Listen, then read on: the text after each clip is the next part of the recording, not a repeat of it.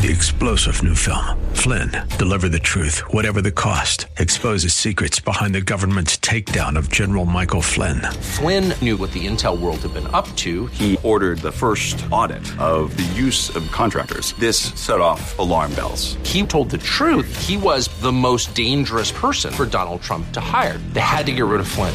Flynn, deliver the truth, whatever the cost. Available now. Watch it today. Go to salemnow.com. Salemnow.com. I know what you're trying to say, baby. You're trying to say, oh yeah, it's business time. It's business.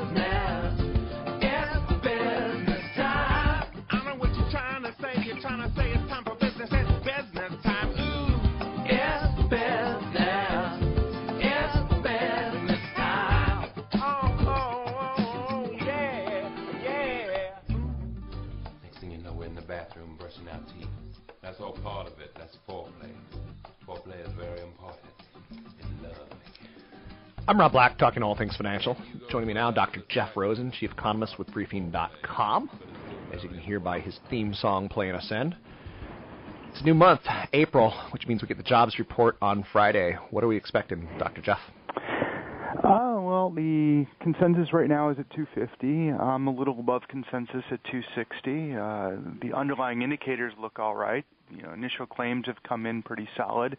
Uh, many of the regional surveys, you know, like the ISM type stuff on employment, have been uh, fairly unchanged. Uh, things look like things, you know, that the labor situation is you know, remarkably undifferent from what we saw in February. In February, we had a, you know, a payroll gain close to 300,000. So, uh, you know, it looks like we should have another decent report. Sounds good. Now, today we got a little bit of economic data that looks soft. The job growth took a step backwards in the month of March. U.S. private sector created 189,000 jobs in March versus 225,000 estimate.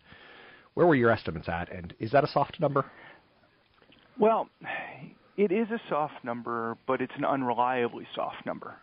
So Okay. the ADP number, which came out today, and it gets a lot of play because I think the ADP has done a very good job of marketing it. Now that it's ran by uh, Moody's.com, you know, Moody's puts an extra emphasis on uh, on marketing it out, and all it is is a forecast of what they believe the final uh, private number is going to be. But if you look at the history since Moody's took over, the forecast has been pretty bad at actually uh, matching up with what the official numbers are. So, you know, you hear a lot about it. There's a lot of discussion about it. But if you ask any economic forecaster what's in their model for employment, you know, you'd have very, very few uh, people say, "Well, I use the ADP as, as a guideline." You know, it, it really is just you know Moody's.com's uh, estimate, and that's it. So if you you know just want to disregard what Moody's thinks, and you want to take a look at what all the others numbers say, you know you you generally get a better forecast of what the actual number is going to be. What other economic data out there is there today that you're keying in on? Well, you had a weak ISM report, you know, and we remember back in February you had uh, you know a bunch of people coming out and saying, well, the, the numbers that were bad in February were all weather related. So as weather conditions mild, you know, re- return to more normal. Uh, you know, and, and seasonal variances. In March, you would expected things to rebound, and you're not seeing that. You know, if you look at the construction spending numbers in February, they were actually a little bit better than expected. Uh, still down month over month, and you had a big downward revision from January. But again, you would expected a you know big negative in February in construction, considering uh, you know being outside in in terrible weather conditions make it very difficult to work. So, you know, if you look at the actual data numbers that are coming in, February was weak. I, I don't believe it's weather related. I think that it was weak because it's weak. Uh, January numbers are not that great. Uh, again, why is it not? Because it's, you know, just a weakening economy.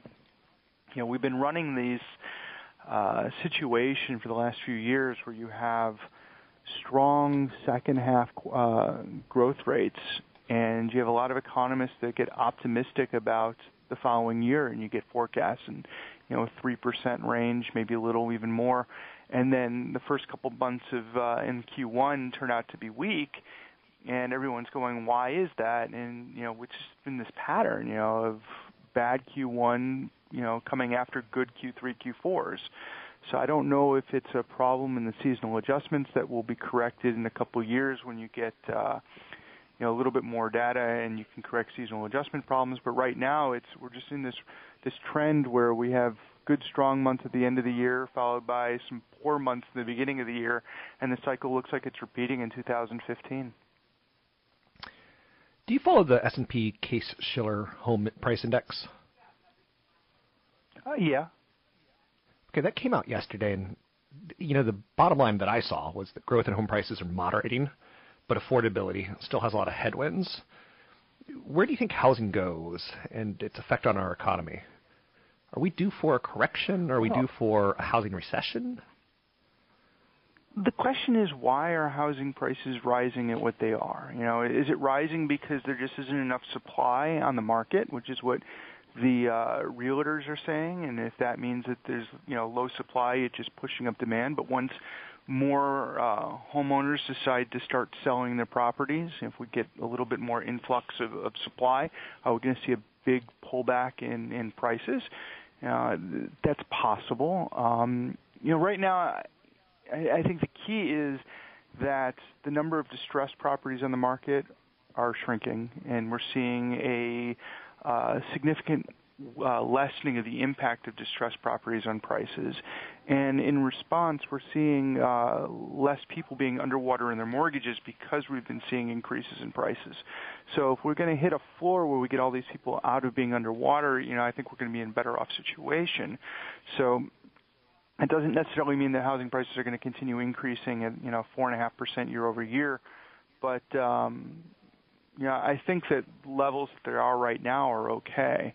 You know, is in response to you know how are we going to get stronger growth in the housing market that's got to be coming from you know a combination of savings and improvements in the labor market? And you know right now we're seeing the increase in savings. You know savings rate is you know close to 6% now which is you know extremely large compared to historical norms but uh, wage growth isn't really following, and we're not seeing that much improvement in the labor market where we're not seeing the discouraged workers that left during the recession come back yet. Have you taken a look at today's auto sales numbers yet? Yeah, I've seen some of them as they come in, but I haven't taken too close of a look uh, on a year-over-year basis. I, I saw you know, a couple uh, companies overperformed, some underperformed, but um, you know, it looked like there's a lot of negative numbers coming across my feed, but I haven't spent too much time on them. How do we feel about the auto sector and the housing sector as far as contributing to the economy right now, if you were to give them grades? Well, I think the housing sector is, you know, in terms of historical, it's still in the DC range, but uh, you know, in terms of what we're seeing today, you know, on a relative basis, I think it's doing all right. You know, I think that it's not the the best sector, but I think that you know you you are seeing demand growth. You are seeing uh, you know supply issues. You know, so realtors are are, are begging home builders to build. And if that's really the case, if these people that are on the front lines are really saying, look, you know, the problem isn't we don't have clients, the problem is that our clients can't find something to buy, then that's good for the future for for the home department, you know, home sector.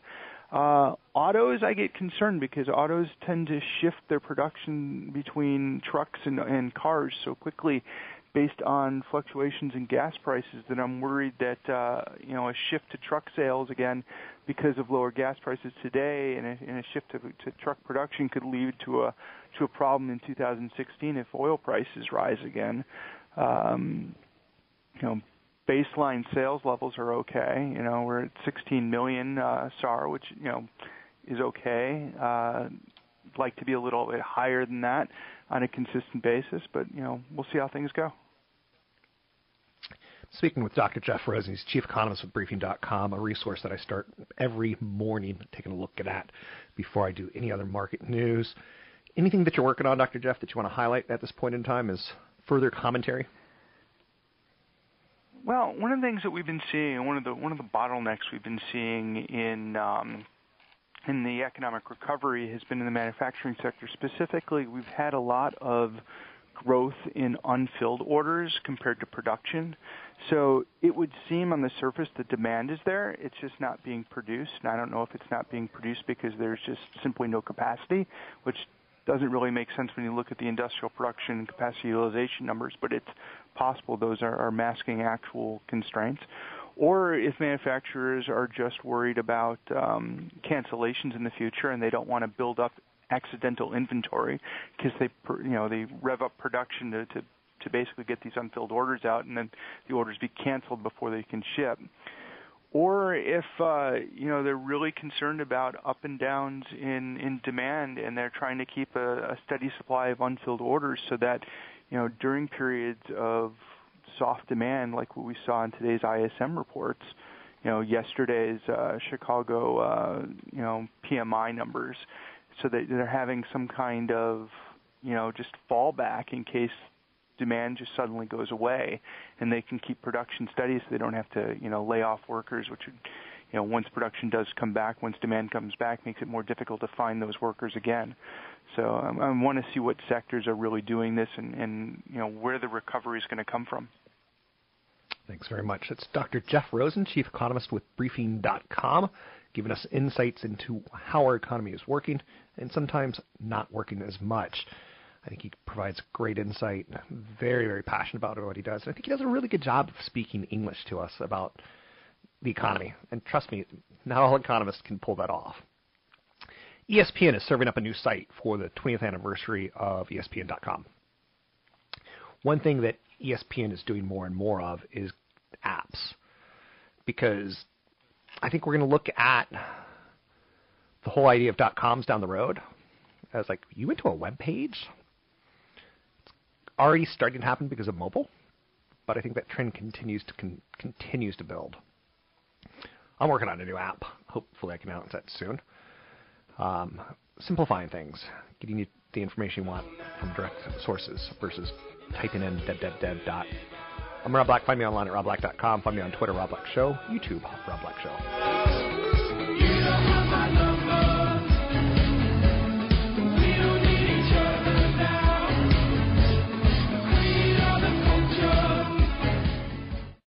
Three star general Michael J. Flynn, head of the Pentagon Intelligence Agency, knew all the government's dirty secrets. He was one of the most respected generals in the military. Flynn knew what the intel world had been up to. He understood its funding. He ordered the first audit of the use of contractors. This set off alarm bells.